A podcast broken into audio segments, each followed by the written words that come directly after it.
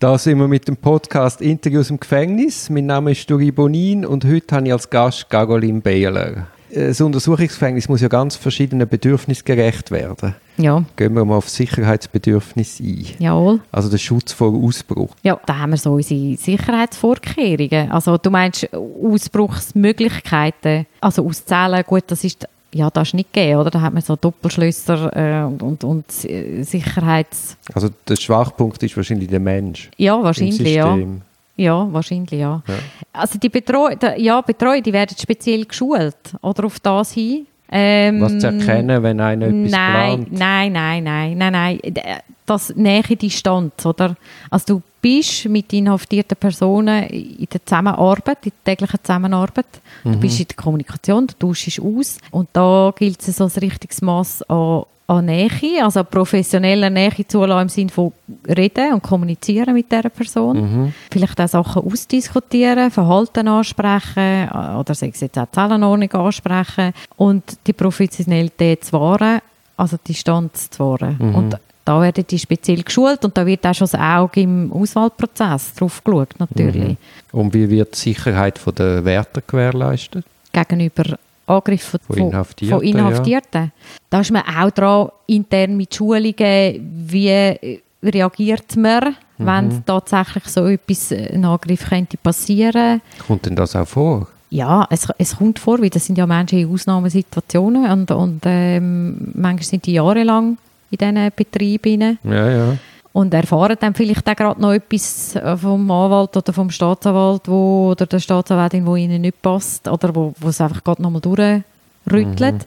Und dann haben sie die nötige äh, Instruierung. Zum, da gibt es so spezielle Namen für all die äh, Abwehrtechniken, die man dann mhm. hat. Die weiß ich jetzt nicht auswendig. Aber die werden geschult in dem? Die, ja, ja, das ist... Ähm, also sind noch nicht alle und man ist da dran, das noch weiter auszubreiten. Aber jetzt gerade zum Beispiel die Sicherheitsabteilung in Pfäffiken, das sind speziell geschulte Mitarbeiter, wie dort sind ja die Leute wirklich, wenn sie absolut in einer Ausnahmesituation sind, also vom Verhalten ah, da her. macht er quasi eine Triage, macht Insassenkoordination. Nein, das, das ist dann auf Antrag von der Gefängnisleitung. Also wenn wirklich jemand intern sich eigengefördert wiederholt, wiederholt droht oder auch mhm. wirklich tätlich wird und sich nicht kann distanzieren also mit den internen eigenen Massnahmen das Verhalten anzuschauen und zu besprechen mit der Person, dann kann es sein, dass man dann in die Sicherheitsabteilung muss verfügt werden, also das wäre dann ich wieder. Und ähm, die sind zum Beispiel sehr speziell geschult. Und man versucht natürlich auch immer wieder intern, gefängnisintern versucht auch immer wieder zu schulen, dass man halt auch Raum lässt. Oder? Mhm. Nicht, nicht zu auf die Leute aufgeht, wenn jemand jetzt gerade sehr angespannt ist. Wie ist denn bei Sozialarbeiter, Ärzten und Seelsorger? Mit, mit Kontakt Sicherheit? Mit, mit Sicherheit.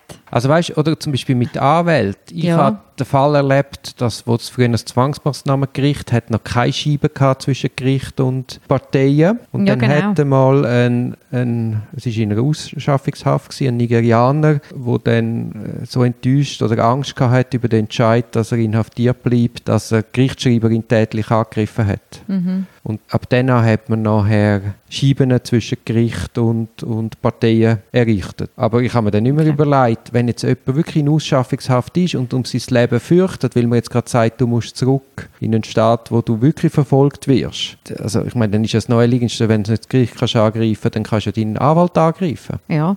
Oder deinen Seelsorger, oder? Das ist im Fall, es ist noch spannend, oder? Ich habe ähm, jedes Gefängnis zwei Tage lang besucht, als ich angefangen habe. Also mhm. bei jedem habe ich wirklich so Tagesbetrieb mitgemacht, bin mitgelaufen mit den Aufseher, mit den Betreuern, mit den Seelsorger.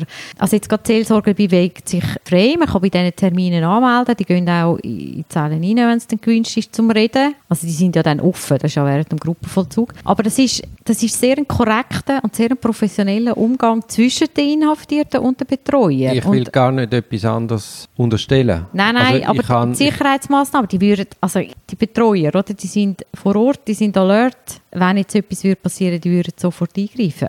Also ich sage jetzt verhindern von Anfang an kannst du es nicht. Ja, das kannst du nicht, ja, ja. Oder? Ist schon klar. Aber die würden sofort eingreifen. Also habe ich jetzt die Frage können beantworten oder so halbe.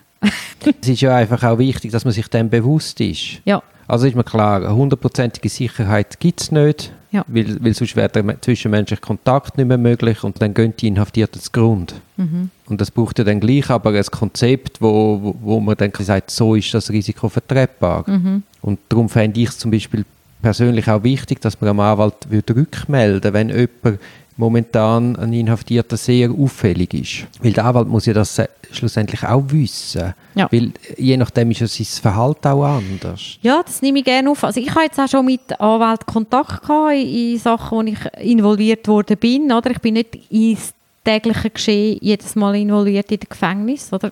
Aber ich habe auch schon bewusst mit, mit Anwälten Kontakt aufgenommen und gesagt, der ist jetzt nicht so nicht so Zweck, wir sind doch am Schauen oder so. Also das habe ich auch schon gemacht, aber es ist jetzt nicht gut normal. Aber mhm. ja, ich nehme das gerne zurück und schauen, wie wir das integrieren können oder ob das dann alles was über mich läuft. Also man muss sich jetzt auch nicht oder vorstellen, es ist auch nicht ständig jeden Tag so, oder? Es nein, gibt dann auch nein, einfach nein. so Wählerbewegungen, wo, wo, wo, wo einfach so ein den Frust wo man halt hat in, in einem eingeschlossenen System äh, gegen trägt. Ja, ich möchte das Thema auch nicht grösser machen als es ist. Also ich habe jetzt persönlich in über 15-jähriger Berufstätigkeit mit ganz viel Gefängnisbesuch mhm. noch nie die Situation gehabt, dass ich Angst gehabt hätte. Mhm. Ja, ja. Nein, eben. Nein, nein. Aber, aber, es ist ja dann gleich wichtig, okay, er hat Selbstmordgedanken geäußert, ja. dass der Anwalt das weiß, weil ja. dann komme ich vielleicht gerade auch nicht mit gewissen Argumenten. Oder sage ja, okay. Ja. Ja, nein, das ist durchaus berechtigt. Ich nehme das auf. Und dann schauen wir das an, wie wir das können, äh, Oder, bewerkstelligen Weil wenn ich das Gefühl habe, okay, okay, dem geht es nicht mehr gut, ja. mache ich ja schon einmal Rückmeldungen.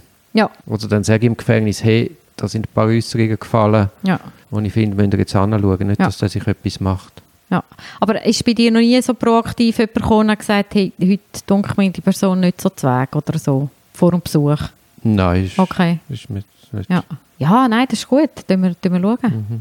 Jetzt Untersuchungsgefängnis, du hast es vorher gesagt, es gilt die Unschuldsvermutung. Also ja. man hat dort einen, doch einen anständigen Prozentsatz an Leuten, die unschuldig dort drin sitzen. Mhm. Und man nimmt auch für die, wo, wo man noch nicht weiß, ob schuldig oder unschuldig sind, nimmt man faktisch Bestrafung, also die Strafe vorweg. Ist ja hochproblematisch. Mhm. Gleichzeitig hat man so, dass das Haftregime ist einiges restriktiver als das als Regime im Normalvollzug. Könnte man das nicht anders regeln? Also, wie meinst du anders? Oder wir haben natürlich den Untersuchungszweck, den wir da müssen gewährleisten müssen, gemäß Gesetz. Also, oder, den Auftrag also, man könnte es ja konkret anschauen. Bis vor kurzem mhm. hat man gehabt, 23 Stunden Zelleneinschluss. Eine Stunde Hofgang. Genau, das ist jetzt schon nicht mehr so. Ja, schon. Ja, endlich ist es nicht mehr so. Ja, oder, ja, Entschuldigung, endlich ist es nicht mehr so, ja. Also, ja, nein. Wie ist es denn heute? Gesetz der, der, der räumlichen Gegebenheit, oder? Wir wissen, nicht alle Gefängnisse haben die gleichen räumlichen Möglichkeiten. Das eine Gefängnis, oder, das bietet 9,5 Stunden Gruppenvollzug pro Tag unter der Woche. Am Wochenende ist es ein weniger, weil mhm. wir einfach weniger Personal haben. Das heisst, am Morgen um 7 Uhr geht die Zelle auf und dann äh, gehen die Inhaftierten selbstständig ihre Medis abholen beim medizinischen Dienst und dann gehen sie zum Morgenessen, entweder im äh, gemeinsamen Raum oder sie können das Essen holen und zurück in die Zelle. Mhm. Und dann gehen sie arbeiten, die, die arbeiten können und wollen. Also können im Sinne von, wenn sie Arbeit hat und die, die wollen. Es besteht ja keine Pflicht in der U-Haft zum Arbeiten. Oder können draussen gehen, rausgehen in den Spazierhof, können Sport machen, können duschen, können ihre Zellen putzen. Also man kann jetzt jeden Tag duschen? Nicht, nicht in allen Gefängnissen. In gewissen ist es einfach nicht möglich wegen der Kollusionsgruppe. Mhm. Und man baulich nicht so viel Duschen auf jedem Stück zur Verfügung hat, dass man es könnte gewährleisten könnte. Aber äh, dreimal, dreimal pro Woche ist so das mhm. Mindeste, was mhm. angeboten wird. Und sie können auch in die Bibliothek gehen, gehen Bücher auslesen. Eben in gewissen Gefängnissen sollte man jetzt eben Bildung, Bildung im Strafvollzug heisst das, äh, aufbauen. Es ist jetzt alles ein bisschen weg Corona, sind all die, die Projekte und, und Versuche sind ein bisschen ja, verlangsamt. Ich sage es jetzt so, weil man einfach nicht alle Leute können einladen und, und machen Man muss die Distanz wahren und, und Hygienevorschriften einhalten. Aber äh, man ist da dran, um da wirklich ein normal, also ja, so normal wie es möglich ist, einen Alltag können zu gestalten. Wieso ist es denn nicht möglich, dass wenn man nur wegen Fluchtgefahr inhaftiert ist, dass man mit seinen Angehörigen telefonieren kann? Wer sagt, dass man das nicht kann? ja, da bin ich jetzt her, das ist etwas ganz Neues. Das kann man? Ja, da darf ich sagen, da haben wir jetzt ein, also wir haben ja verschiedene Haftphasen, wo wir ins Pilotprojekt haben im Gefängnis Limatal Haftphase 2 wäre, behafte mich nicht auf den Namen, weil der hat ein paar Mal gewechselt, aber wäre, wenn keine Kollusiongefahr mehr steht, dann ist immer noch ein U-Haftstatus, aber es ist nur noch Fluchtgefahr. Mhm. Und das ist natürlich nur dann, also nur dann können wir das anbieten, wenn das von der Verfahrensleitung bewilligt wird. Also wir haben jetzt einmal ähm, eine Bewilligung vom Gericht bekommen, vom Zuständigen, und einmal vom zuständigen Staatsanwalt. Wie viele Plätze hat es in diesem Pilot? Ja, also da hat es Plätze wie es Platz hat. Also das, das ist nicht irgendwie restriktiv. Es ist einfach das Gefängnis Limmatal, das das kann anbieten kann, mhm. jetzt Pilot. Aber das sind jetzt nicht eine, eine beschränkte Anzahl von Inhaftierten, sonst macht es dann auch wieder keinen Sinn. Mhm. Also wir können jetzt sagen, die, die ersten zehn haben Glück und die nächsten zehn nicht. Also ja. wir, würden das, äh, wir würden das bewerkstelligen. Und das funktioniert? Ja, natürlich jetzt, oder, ist, ist auch wieder bei uns so ein bisschen, oder der Besuch wäre dann nicht äh, hinter diesen Trennscheiben wie sonst. Aber jetzt ist es natürlich mit Masken und eben die Telefonie und das hat funktioniert. Das war äh, letzte Woche gewesen, von dieser inhaftierten Person mit der Familie über Video. Dann haben wir die Restriktion, dass die möglichen Besuche, die man empfangen darf, sind sehr limitiert. Ja. Ist auch da eine Bestrebung in Gang, dass man nicht nur einmal in der Woche Besuch empfangen kann?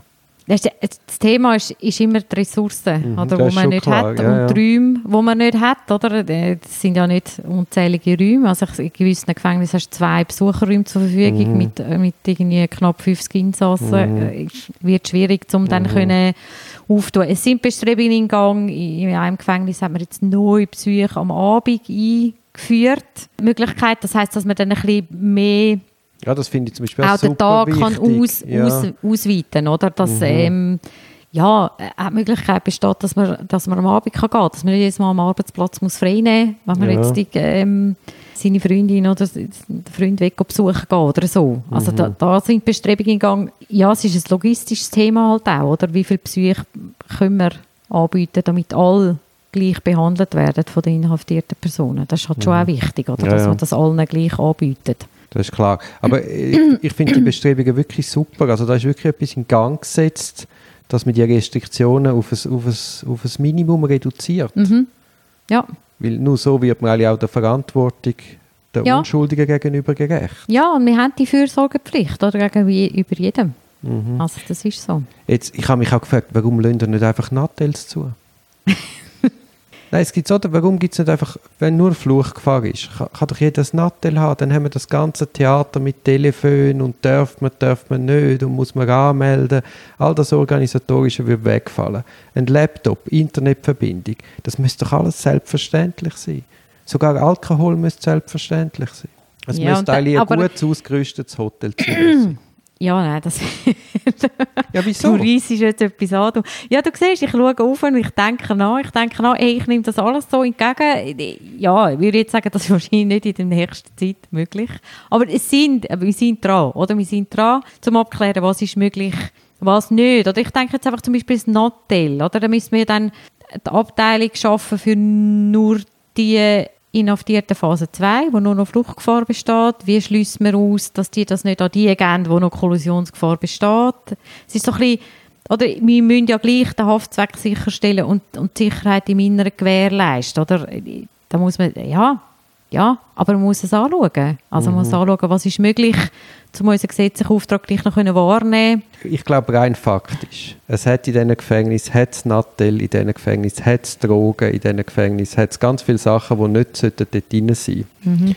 Und man braucht wahrscheinlich unglaubliche Ressourcen, um das können oder wollen verhindern, ohne dass einem das wirklich gelingt. Und mhm. dann frage ich mich, wäre es nicht einfacher, dass man wirklich einfach sagt, es gibt so No-Gos und dort haben wir wirklich den Finger drauf und bei allem anderen, das tun wir halt erlauben.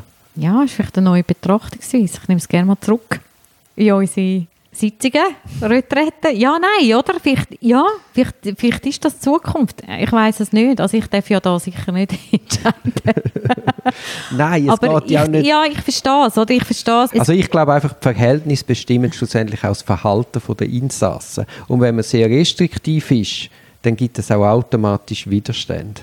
Nein, es ist im Fall noch lustig, oder? Ich habe jetzt genau das andere erfahren. Also, oder erfahre ich mache ein eine andere, aber spannende ja, Entwicklung. Entwicklung ja. ähm, also es ist jetzt mehr mit der Öffnung im Zusammenhang, oder? Dass ich merke, so die Hausbriefe, oder wenn einem etwas nicht passt im Gefängnis, wenn man findet, oh, ich finde das Anschlagsbrett doof, Oder ähm, ist jetzt da, zum schauen, wie ist das mit dem Rauchen in den Zellen? Kann man das jetzt nicht sagen, man raucht in den Zellen nicht mehr, in den Innenräumen nicht mehr, weil man kann ja den ganzen Tag rausgehen rauchen. Und dann sind natürlich dann, also die Schreiben und die, und die oder die auch Aufsichtsbeschwerden hat es dann eben gehabt, das ist eben spannend ist, das ist ja dann nicht von einer Person unterschrieben, sondern das ist ja dann von 15 Inhaftierten unterschrieben. Und ich finde die Entwicklung eigentlich schön, weil ich sehe, aha, der Gruppenvollzug funktioniert, man redet miteinander, man, man diskutiert miteinander, was passt einem nicht, was will man anbringen.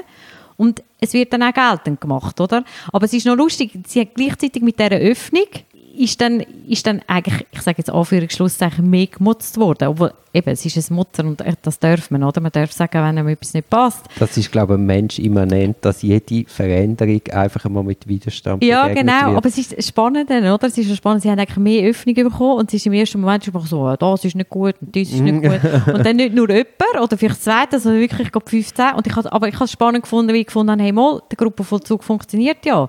Weil, wenn es nicht würde funktionieren dann würden sie ja immer noch vielleicht einen schreiben oder zwei. Oder ja. maximal. Also Aha, das dann, ah, du meinst, dass dann mehrere so, unterschrieben ja, haben. Das, ja, das, das ist wirklich so ein gemeinsames Aha, Projekt ja. dann gewesen, oder? Also habe ich, hab ich jetzt noch eine spannende Entwicklung gefunden. Ja. Ähm, wo dann eben die Öffnung eigentlich nicht dazu geführt hat, dass alle die Hu im Fallera gefunden haben, sondern oder, dass sie eigentlich dann gemeinsam auftreten sind und gesagt haben, hey, und das passt das jetzt mhm, nicht. Mhm, mhm.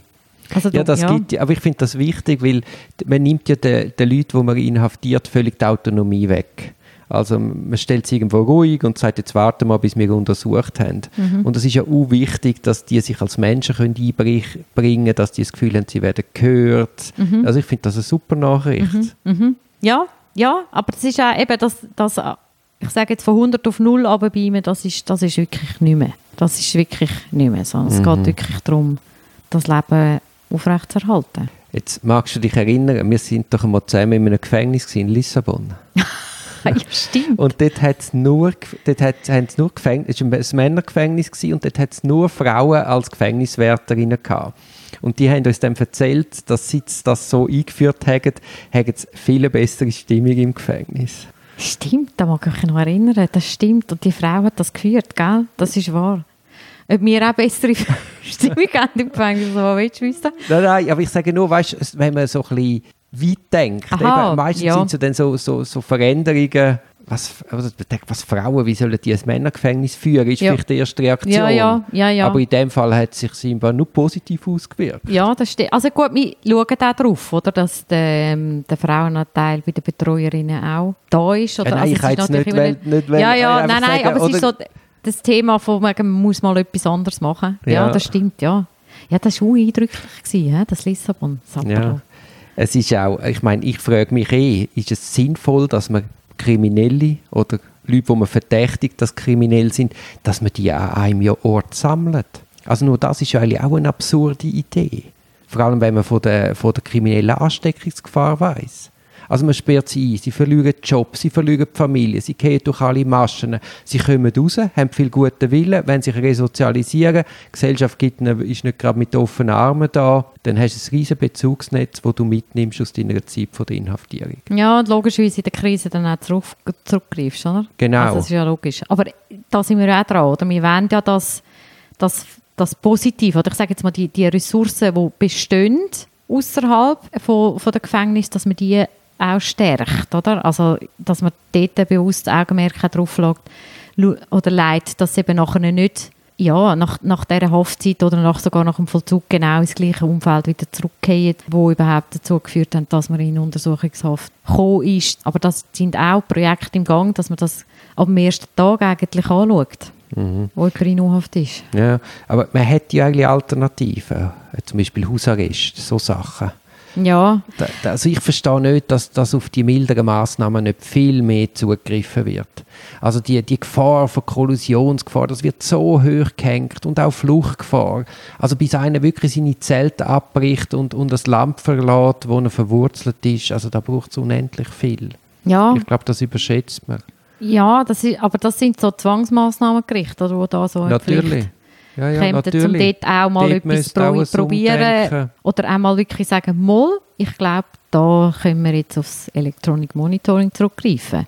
Ich finde auch bei der Kollusionsgefahr, da wird einmal den Leuten Fähigkeiten zugestanden, sieben Züge gleichzeitig zu beeinflussen.